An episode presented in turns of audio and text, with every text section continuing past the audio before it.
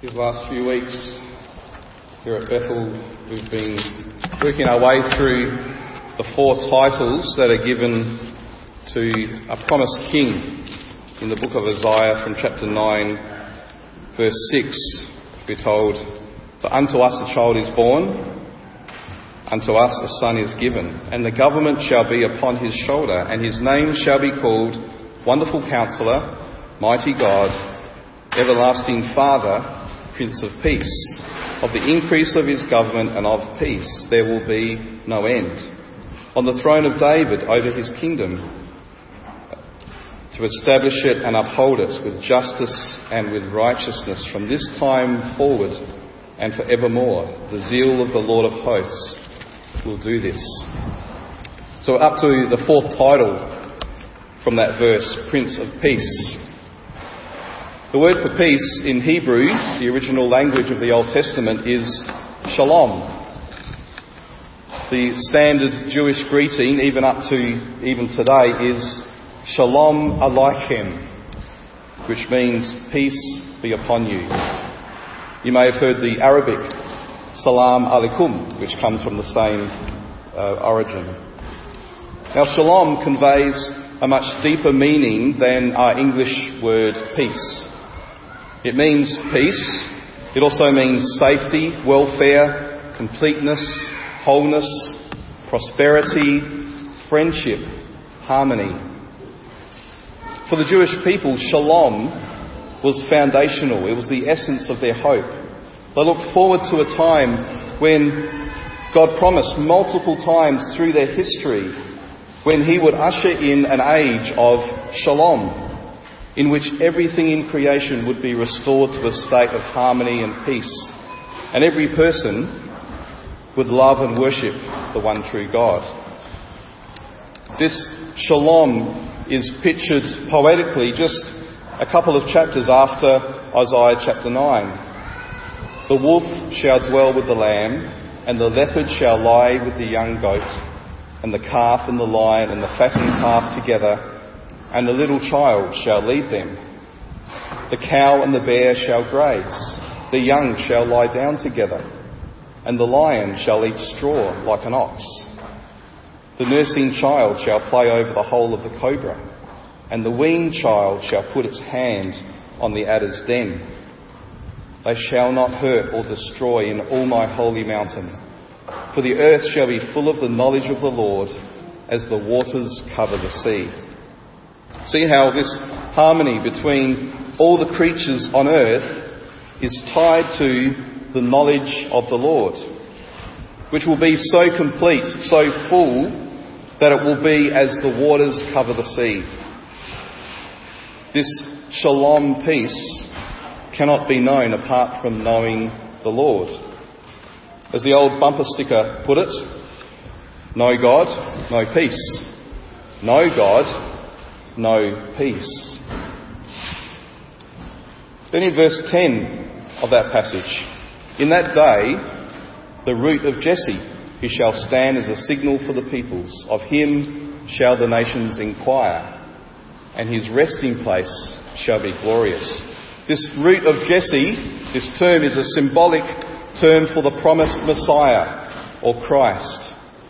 Jesse was the father of David, Israel's first great king. And David was promised that one day one of his descendants would establish an eternal, peaceful kingdom. When Israel was devastated by its enemies, conquered by the big superpowers of Assyria and Babylon, and the kings and its leaders were taken into exile, it was as if a big tree had been cut down, down to the ground with only the roots remaining hidden from sight. At the back of this building, there's a large gum tree. Some of you may have seen it and wondered if it's going to drop a branch on you or not. At its base is a large old stump, left from when some time long ago, maybe when this building was first being built, the tree was cut down to the ground. But here's the thing with gum trees. Even if you cut them to the ground, there's still life in the roots. It's only a matter of time before the new shoots start to appear from the stump. The great tree that stands there today was once cut off, and those who had cut it off thought they'd removed it for good, but a tiny shoot grew out from its root and has grown back, and it's now a great tree again. The tree is the picture of Israel's history, all their greatness cut down and brought, it seemed, to nothing, except that there wasn't nothing. There remained a promise from God. A promise that one day another king would come. He would restore their hope and bring about this shalom peace, not just for Israel, but for the whole world. Did you hear this kind of language echoed in the words of the angels to the shepherds in the reading from Luke 2. They spoke of a Saviour being born in the city of David, Bethlehem.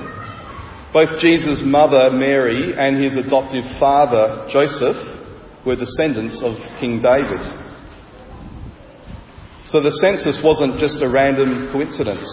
It was perfectly timed by God to coincide with the due date of Jesus' birth so that he would be born in the hometown of David and known to be literally in the line of David.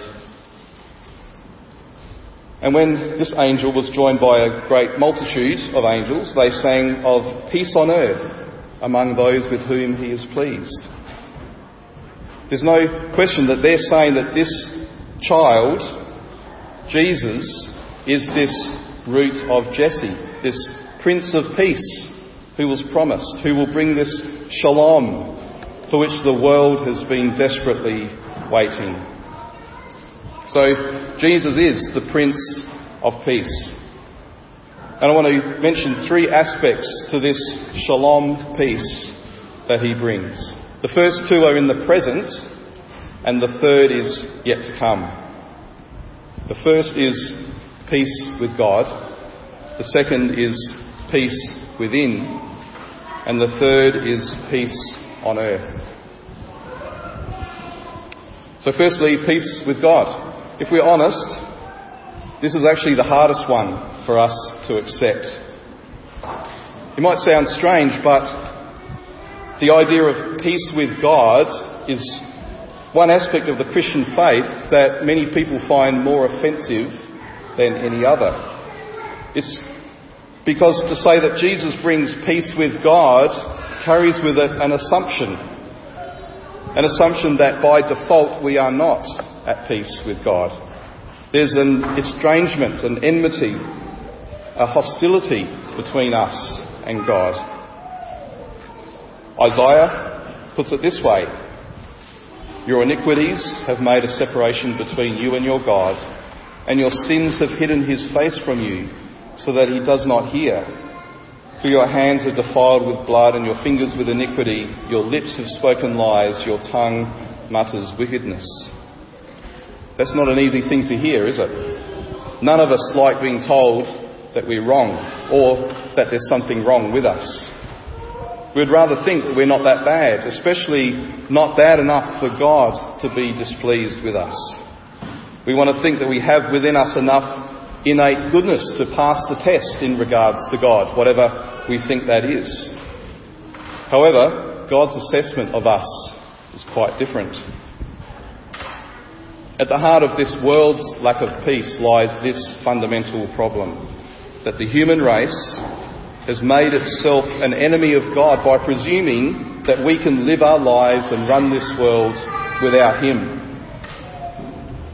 So, peace must start with a reconciliation, an ending of hostility, a ceasefire, a restoration of relationship. Our sin needs to be dealt with. We can't do it ourselves. There's nothing we can do to make ourselves right with God. And that's why the Christmas story is such good news. In it, we see God taking the initiative even though we are the guilty party, he has acted to end the hostility. Every other religion in the world is based on human efforts to try and climb our way up to God, to earn favour or gain enlightenment or to achieve a level of goodness or spirituality. Only the Christian gospel tells us the good news that God has come down to us. We have not found God, God has found us when we've been running and hiding from Him. He's reached out to us with the offer of peace, even when our hostility to God was shown so clearly that 33 years after the birth of Jesus, he was taken and nailed to a cross. God in the flesh, who had come to bring peace, was violently, brutally murdered by his creatures. But behind this evil action of human beings lay the plan of God the Father. He used the greatest crime in human history, the murder of his son, to accomplish the greatest act of love. Because Jesus hung there in our place, dying the death we deserve for our sin. In that moment, the face of God the Father was hidden from him, and he knew all of the darkness and the shame of an entire human race that first turns our face from God. So he did this so that simply by trusting in Him, what the Bible calls faith, we may be reconciled to Him, what the Bible calls justified. So Romans 5:1 says, "Therefore since we have been justified by faith, we have peace with God through our Lord Jesus Christ. Secondly, Jesus brings us peace within. The Bible speaks of a peace that passes understanding, that guards our hearts and minds. This is a peace that flows out of knowing the, the shalom peace that we have with God. Here's how Jesus put it Peace I leave with you, peace I give to you. Not as the world gives, do I give to you. Let not your hearts be troubled, let neither let them be afraid. This is a peace that eases a troubled heart and which removes fear. Now there's a sense of beautiful irony in these words of Jesus because he said these words only hours before he himself was betrayed and abandoned and arrested, falsely tried, mocked, beaten, and crucified. All things that would bring about a troubled heart and a fearful heart if you knew you were about to face them. The cross of Jesus was not only about Jesus facing the wrath of God that we deserve, it was also about him experiencing in himself what all human beings know to some degree by living in a world of sin and injustice and suffering. Psalm 88 expresses something of the reality of human grief and pain and loneliness that all too often characterises life. Let me read it to you. O Lord, God of my salvation, I cry out day and night before you. Let my prayer come before you. Incline your ear to my cry.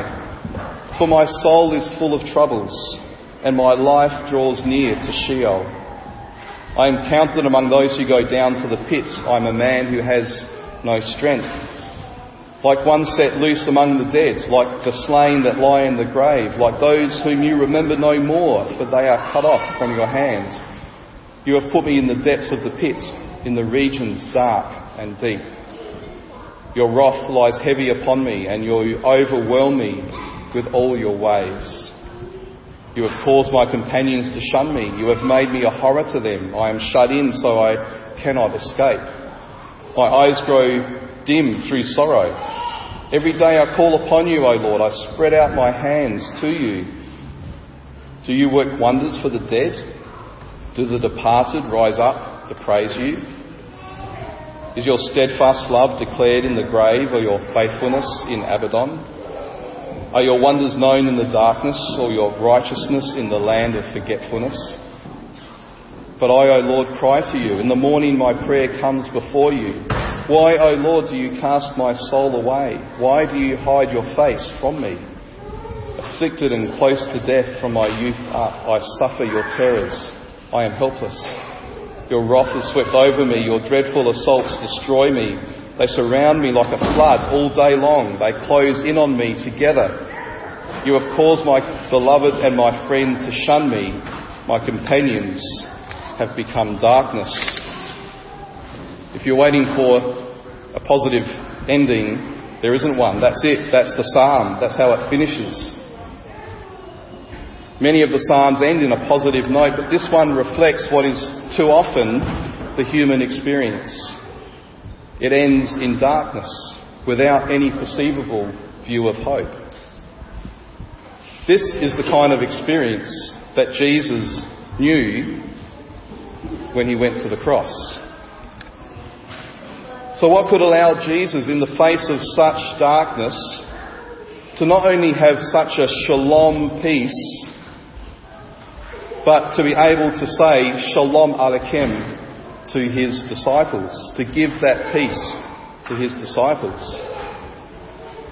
Well, it was because he knew that he was not only right with God, but that his relationship with God is one of a son and a father. It's not only because he is the eternal Son and has always known the loving embrace of the Father, but also because having become a human being, one of us, he lived out this perfect, joyful, loving, shalom giving relationship with the Father that we are all created for. He lived the life we should have known if it were not for our sin. So, in his death and resurrection, Jesus not only took away our sin and made peace between us and God, but he gave us his peace. Not just a right standing before God in a legal sense, but a welcome into the family, an adoption as a child of God. The security that that brings, knowing that nothing can separate us from the love of God in Jesus Christ. That's what gives the heart a peace that passes all understanding. And thirdly, Jesus brings peace on earth. This is what the angels announced to the shepherds peace on earth among those with whom he is pleased. Can you see how this peace this global peace, this peace that we saw in Isaiah where all creatures are living in harmony, will only be brought about when the work of establishing the first two kinds of peace is complete. There can't be peace on earth until human beings are reconciled to God. And until their hearts are changed to be like the heart of Jesus.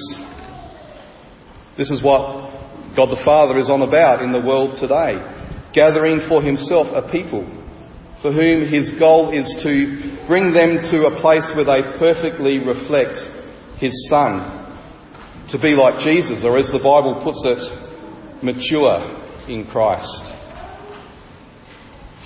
That's why Christians are so often on about evangelism, or as some call it, proselytizing telling people about Jesus, calling people to believe in Him. It's because we know what a glorious future God has for us, and we want as many people as possible to be with us in that future. One of the most frequent promises that Jesus made was that He will return. This time not to die for the sins of the world, but to establish this shalom, peace on earth to deal with all evil and injustice, to deal with decay and death, pain and suffering. When He comes, He'll put everything back into its rightful place. And we will see and know that He is the rightful ruler of this world and of our lives. At that time, there will be peace and joy without measure because we'll not only know God, we will see him face to face. Now, there's of necessity a solemnness about this promise. His call for us to come and be part of his kingdom of peace is a serious one. It can't be taken lightly. If we will not receive the peace with God that he holds out to us in the present, we shouldn't think that we would want to enjoy it in the future. Every breath we take today is an opportunity for us to turn to Him, confess that He is Lord and King, and to receive His free gift of life and forgiveness, and to step into a hope filled life. In the video, we saw a gift pass from person to person, remaining unopened and unappreciated. At this time of year, people everywhere are saying, Merry Christmas to one another, wherever they go. Maybe you're one of those people. But without really considering what Christmas is really all about. And maybe not willing to actually open the gift that the Father has given us, the gift of His own Son who brings true peace. So, will you open the gift this Christmas? If you'd like to explore more about who Jesus is, not, not just the child in the manger, but the man who lived and who died and who rose again for you, make a point of talking to someone. Talk to a Christian. Talk to the person who invited you here this morning. Talk to someone who has a name tag on, because that means they're from Bethel Church. Have a read of the booklet, the gift that you received when you came in. If you didn't get that booklet, make sure you get one before you go. We'll have them out the back during lunch. If you don't have a Bible, feel free to grab any of the black Bibles from the pews and take it um, for your own. But I urge you, God has given you a wonderful gift in Jesus Christ. Uh, open that gift by faith and receive his gift of love for you. Let's pray. Father, thank you that you are the generous, loving, faithful God who hasn't left us in darkness but has sent your Son, the light of the world, to give us truth and peace and life and hope. We pray, Father, that all of us here in this building this morning will have hearts that are open to receive that gift and to rejoice in your goodness to us. In Jesus' name, Amen. Now we're going to have a final song uh, called Emmanuel. Emmanuel is a word that means God with us, and there's going to be a few people leading us in that.